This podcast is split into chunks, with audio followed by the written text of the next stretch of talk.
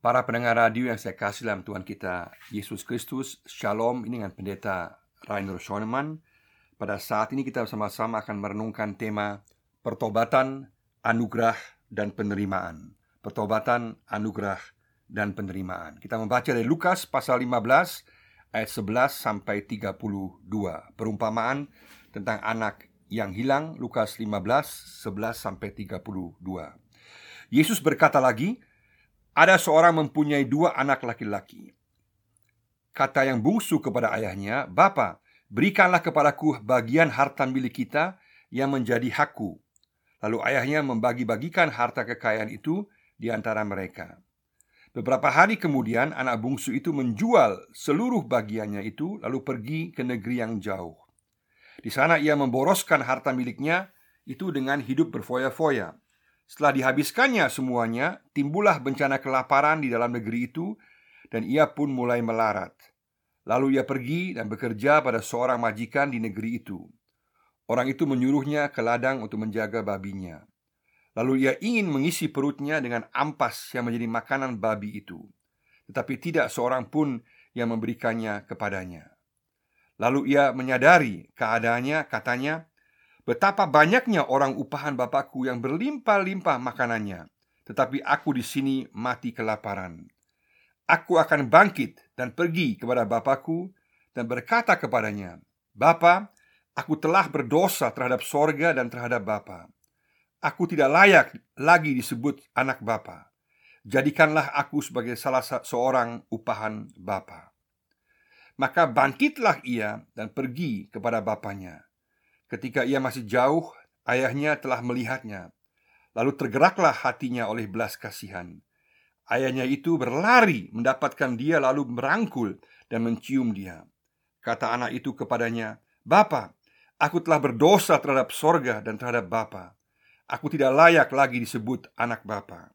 Tetapi ayah itu berkata kepada hamba-hambanya, "Lekaslah, bawa kemari jubah yang terbaik Pakaikanlah itu kepadanya dan kenakanlah cincin pada jarinya dan sepatu pada kakinya.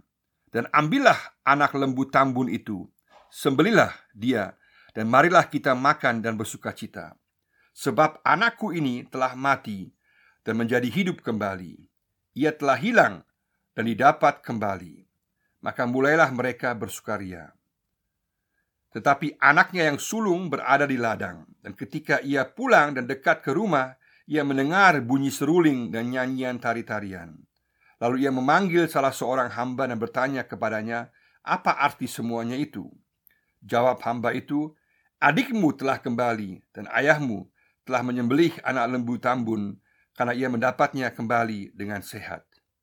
Maka marahlah anak sulung itu Dan ia tidak mau masuk Lalu ayahnya keluar dan berbicara dengan dia.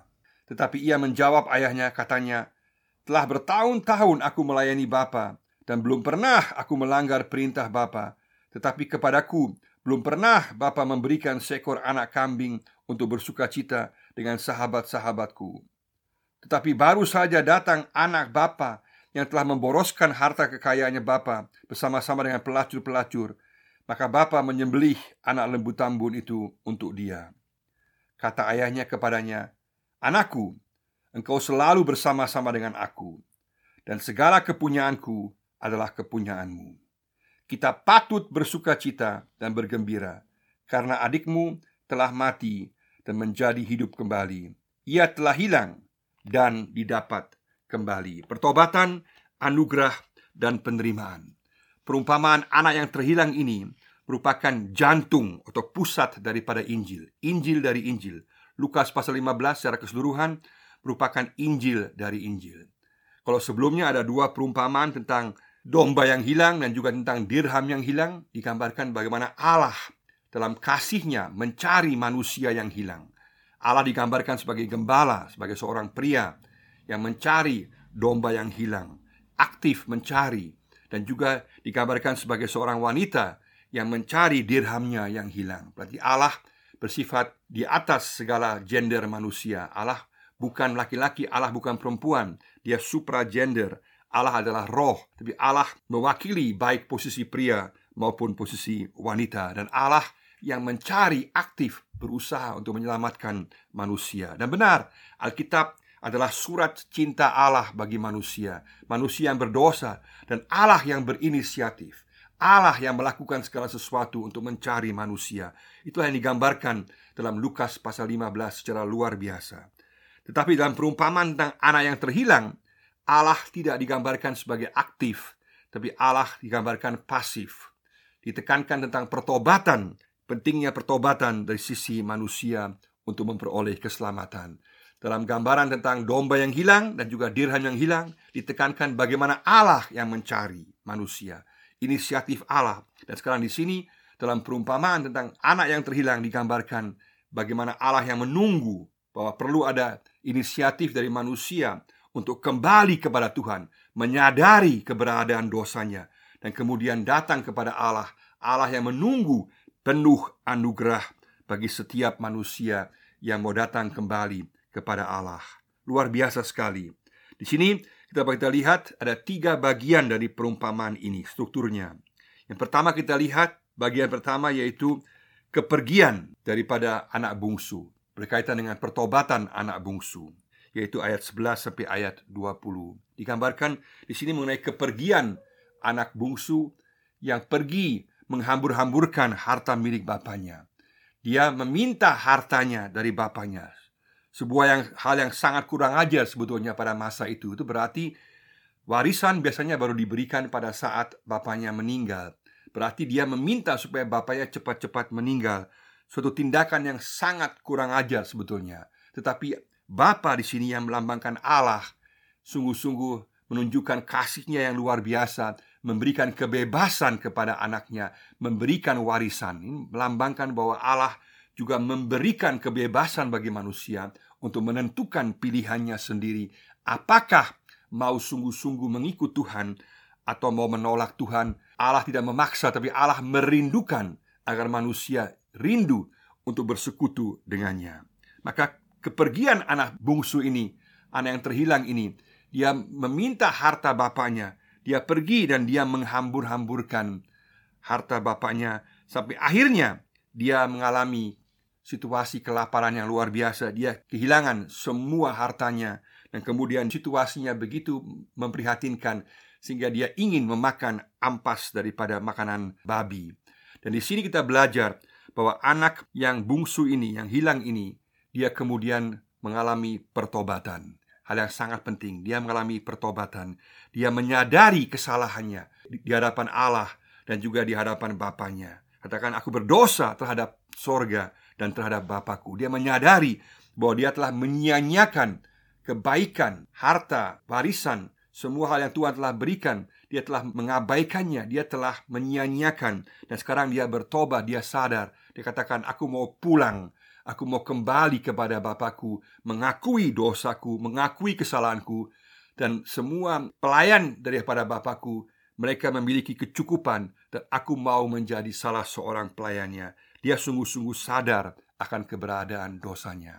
Di sini kita belajar bahwa anak bungsu mewakili semua orang berdosa, semua orang berdosa. Pada waktu itu mewakili juga orang-orang pemungut cukai dan semua orang berdosa yang lain, mewakili mereka yang menyadari bahwa mereka telah bersalah kepada Tuhan dan juga mewakili kita semua yang tahu bahwa kita telah gagal mengikuti kehendak Tuhan, telah memberontak melawan Tuhan dan juga kemudian kita telah menentang kehendaknya, maka kita dipanggil juga untuk bertobat, menyadari bahwa kita telah bersalah kepada Allah, kita telah terpuruk dalam dosa.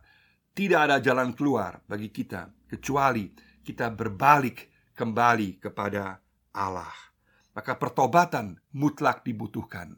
Dalam dua perumpamaan sebelumnya digambarkan Allah yang aktif, Allah yang mencari manusia.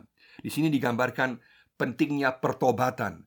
Anak bungsu ini atau anak yang hilang ini dia bertobat, maka keselamatan terjadi pada saat Allah yang berinisiatif, Allah yang mencari orang berdosa, tetapi manusia kita semua harus menjawabnya dengan pertobatan, dengan kembali kepada Allah. Luar biasa. Maka kita selamat kalau kita menjawab panggilan Tuhan, menjawab anugerah Tuhan dengan pertobatan dan kembali kepadanya. Itu hal yang pertama. Maka anak bungsu di sini mewakili semua orang berdosa. Kita semua mempunyai harapan. Tidak ada yang tanpa harapan. Dosa apa pun, situasi apa pun, tetap memiliki harapan pada saat kita berbalik kembali kepada Tuhan, mengatakan aku telah berdosa, aku telah gagal dan aku mau kembali kepada Bapakku, mau hidup dalam persekutuan bersama dengan Allah Bapa di sorga. Ini hal pertama yang kita belajar dari kepulangan anak bungsu ini bahwa pertobatan menentukan, pertobatan menentukan untuk memperoleh keselamatan. Benar Allah yang mencari, benar Allah yang memberikan anugerah, tetapi anugerah ini harus kita jawab dengan pertobatan dan berbalik kepada Allah. Luar biasa. Yang kedua kita lihat di sini yaitu kedua adalah penyambutan ayah atau penyambutan bapa penuh anugerah. Penyambutan bapa yang penuh anugerah di ayat 20b sampai ayat 24. Luar biasa sekali digambarkan Allah digambarkan sebagai bapa di sini yang menunggu anaknya yang hilang itu hari demi hari, menunggu, menantikan penuh kerinduan agar anaknya kembali. Allah bukan Allah yang penuh dendam, bukan Allah yang membenci manusia, bukan Allah yang membenci orang berdosa. Allah membenci dosa, tapi Allah mengasihi orang berdosa dan Allah menantikan setiap orang yang mau datang kembali berbalik kepadanya. Luar biasa. Sini gambarkan bagaimana kemudian bapaknya melihat anaknya pulang. Kemudian digambarkan di sini bagaimana dia berlari, dia berlari menyambut, merangkul, memeluk, mencium anaknya yang telah kembali ke rumahnya, telah kembali ke dalam persekutuan bersama-sama dengan dia. Ini merupakan gambaran anugerah Allah yang luar biasa, suatu gambaran yang luar biasa sekali. Dalam gambaran Rembrandt dalam museum ada gambaran bagaimana sang bapa digambarkan menerima anaknya yang bungsu yang hilang ini dan ada dua tangan di situ. Ada tangan yang pertama, tangan yang satu adalah tangan bapa, tangan laki-laki dan tangan yang kedua adalah tangan seorang wanita. Bahwa Allah digambarkan sebagai wanita dan sekaligus sebagai pria bersatu. Tangan Allah yang penuh kasih sebagai pria, sebagai wanita, sebagai ibu, dialah yang merangkul orang berdosa. Berarti setiap kita yang menyadari dosa kita kembali kepada Tuhan, berbalik, maka kita akan memperoleh rangkulan, ciuman, penerimaan daripada Allah Bapa di sorga. Secara manusia, gambaran di sini kalau kita lihat di sini sangat aneh bahwa seorang bapak pergi berlari untuk menyambut anaknya yang kurang ajar. Ini satu hal yang luar biasa menggambarkan anugerah cinta kasih Allah yang luar biasa. Juga bahwa anaknya kemudian mengaku dosa di hadapan bapaknya mengatakan aku tidak layak, aku telah bersalah terhadap sorga dan terhadap Bapa. Tapi kemudian bapaknya memotong pengakuan dosa itu dan langsung menyuruh para pelayan untuk membuat pesta yang luar biasa sebagai penyambutan bahwa anaknya yang telah mati sekarang hidup kembali, yang telah hilang didapat kembali. Dua kali pernyataan ini ditekankan dalam ayat 24, kemudian lagi di ayat 32, yaitu bahwa anaknya telah mati dan sekarang telah hidup.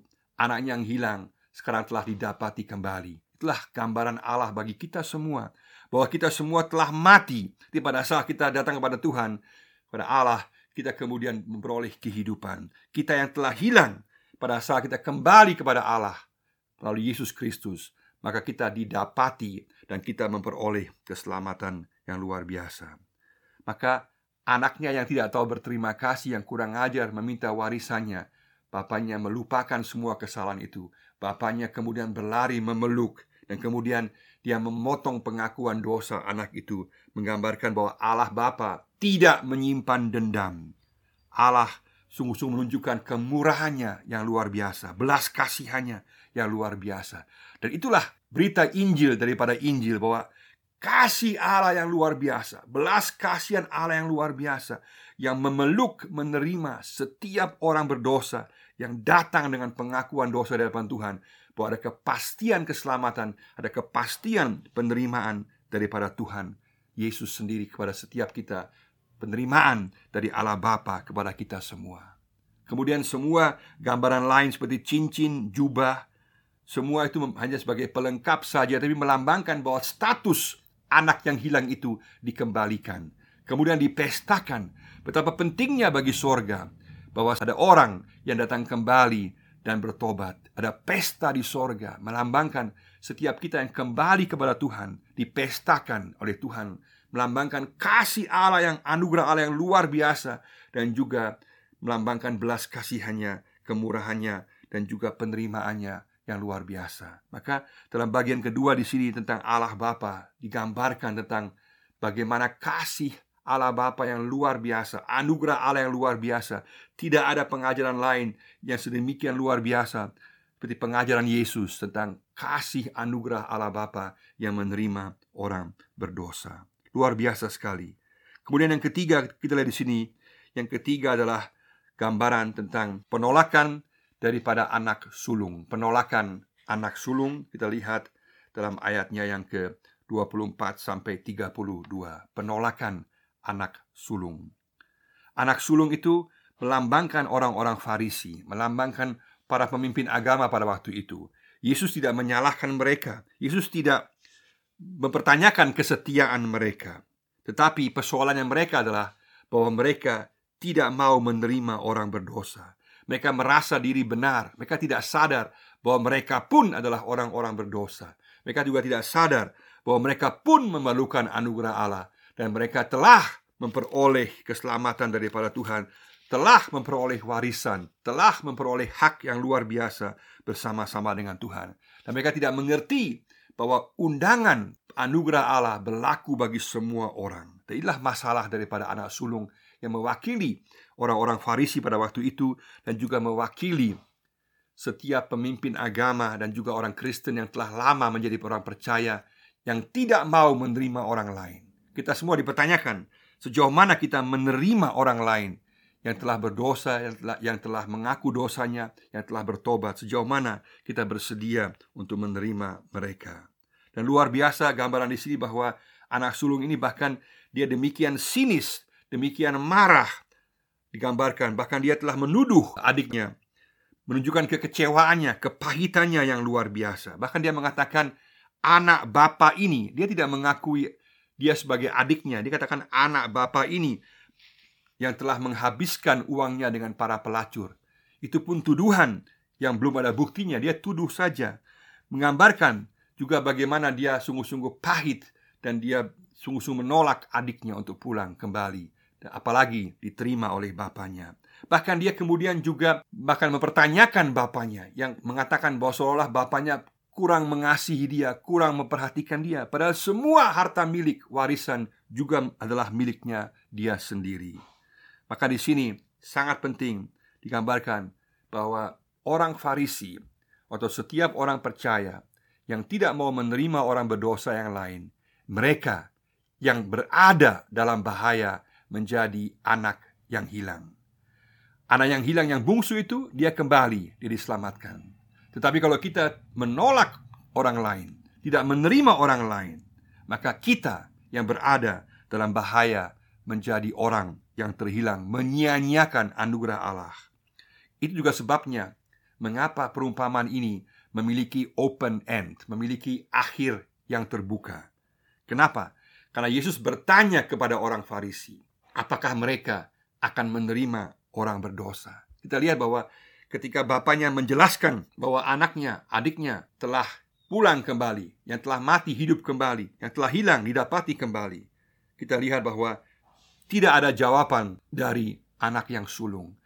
Jawabannya terbuka, ada open end. Itu berarti setiap orang Farisi yang menjawab bahwa dia mau menerima anak yang bungsu, setiap orang percaya, orang Kristen lama yang mau menerima orang berdosa yang lain, maka dia ikut serta dalam pesta dan dia akan diselamatkan. Tetapi mereka yang tidak mau menerima orang berdosa, yang menolak, tidak mau menerima, mereka akan dikucilkan mereka akan menyia-nyiakan keselamatan yang telah Allah berikan. Berarti mereka dalam bahaya kehilangan keselamatan yang mereka peroleh. Pemborosan atau dosa anak bungsu yang luar biasa memerlukan jawaban kasih Allah yang luar biasa. Dan kekerasan hati anak sulung yang luar biasa memerlukan kasih Allah yang luar biasa pula. Dengan demikian, sangat penting untuk kita semua bertanya sejauh mana kita menerima orang lain yang berdosa. Pada saat kita menolak mereka, tidak menerima mereka, maka kita dalam posisi tidak mengerti anugerah yang Tuhan telah berikan kepada kita dan juga kita berada dalam bahaya bahwa kita menyia-nyiakan keselamatan yang Tuhan telah berikan kepada kita. Mari sama-sama kita belajar dari sini. Penting sekali bahwa kita sungguh-sungguh bertobat. Kita menyadari dosa kita, kita menyadari kegagalan kita, dan kita kembali kepada Tuhan. Kita sungguh-sungguh mengakui pemberontakan kita, perlawanan kita kepada Tuhan. Dalam hal apa pun juga kita akui kepada Tuhan. Pada saat kita kembali kepada Tuhan, kita boleh yakin ada rangkulan Tuhan, ada penerimaan Tuhan, ada anugerah Tuhan yang luar biasa yang menerima kita orang berdosa dengan pengakuan bahwa kita telah gagal, kita telah berdosa. Tuhan menerima, Tuhan kemudian juga membawa keselamatan kepada kita dalam anugerahnya. Kita kembali menjadi anaknya, berada dalam status sebagai anak Allah. Kita pun dipestakan oleh sorga yang luar biasa. Yang kedua kita juga belajar bahwa anugerah Allah luar biasa yang menerima orang berdosa. Kasih Yesus, kasih Allah Bapa ditekankan luar biasa di sini yang sungguh-sungguh bersifat menerima, memberikan kebebasan kepada setiap orang dan kemudian juga menerima orang yang berdosa yang kembali kepada Tuhan. Dan juga sangat penting yang ketiga, pentingnya kita menerima orang lain, menerima orang berdosa, tidak menolak orang lain, sama seperti Allah Bapa yang menerima anaknya yang pulang yang berdosa. Kita pun sebagai orang percaya dipanggil Untuk menerima orang berdosa yang lain Agar mereka memperoleh keselamatan Dan juga membuktikan bahwa kita telah mengerti Bahwa kita pun telah diselamatkan oleh anugerah Allah. Dan kita pun menyadari bahwa kita memiliki warisan kerajaan Allah. Dan kita pun memiliki status sebagai anak Allah dan apa yang merupakan milik Bapa juga merupakan milik kita semua sebagai orang percaya. Inilah tiga hal utama yang ditekankan dalam perumpamaan ini. Pentingnya pertobatan. Pentingnya kita kembali kepada Tuhan. Tanpa pertobatan tidak ada keselamatan. Yang kedua, keluar biasaan anugerah cinta kasih Allah yang menerima orang berdosa tanpa batas, penuh belas kasihan, penuh kemurahan, dan pengembalian status sebagai anak-anak Allah. Dan yang ketiga, pentingnya penerimaan terhadap orang lain, orang lain yang berdosa.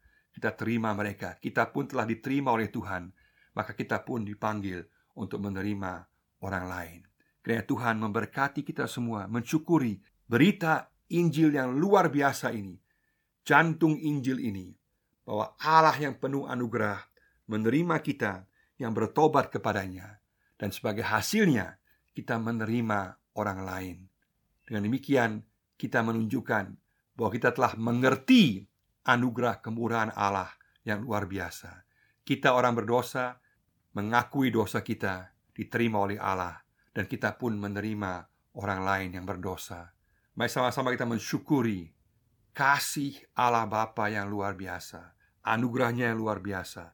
Kita menjawabnya dengan pertobatan kembali kepada Tuhan dan juga kita menjawabnya dengan menerima orang lain yang berdosa. Mari sama-sama kita mensyukuri Injil segala Injil, berita anugerah kasih Allah yang menerima mengampuni kita semua sebagai orang berdosa. Tuhan memberkati kita semua. Amin.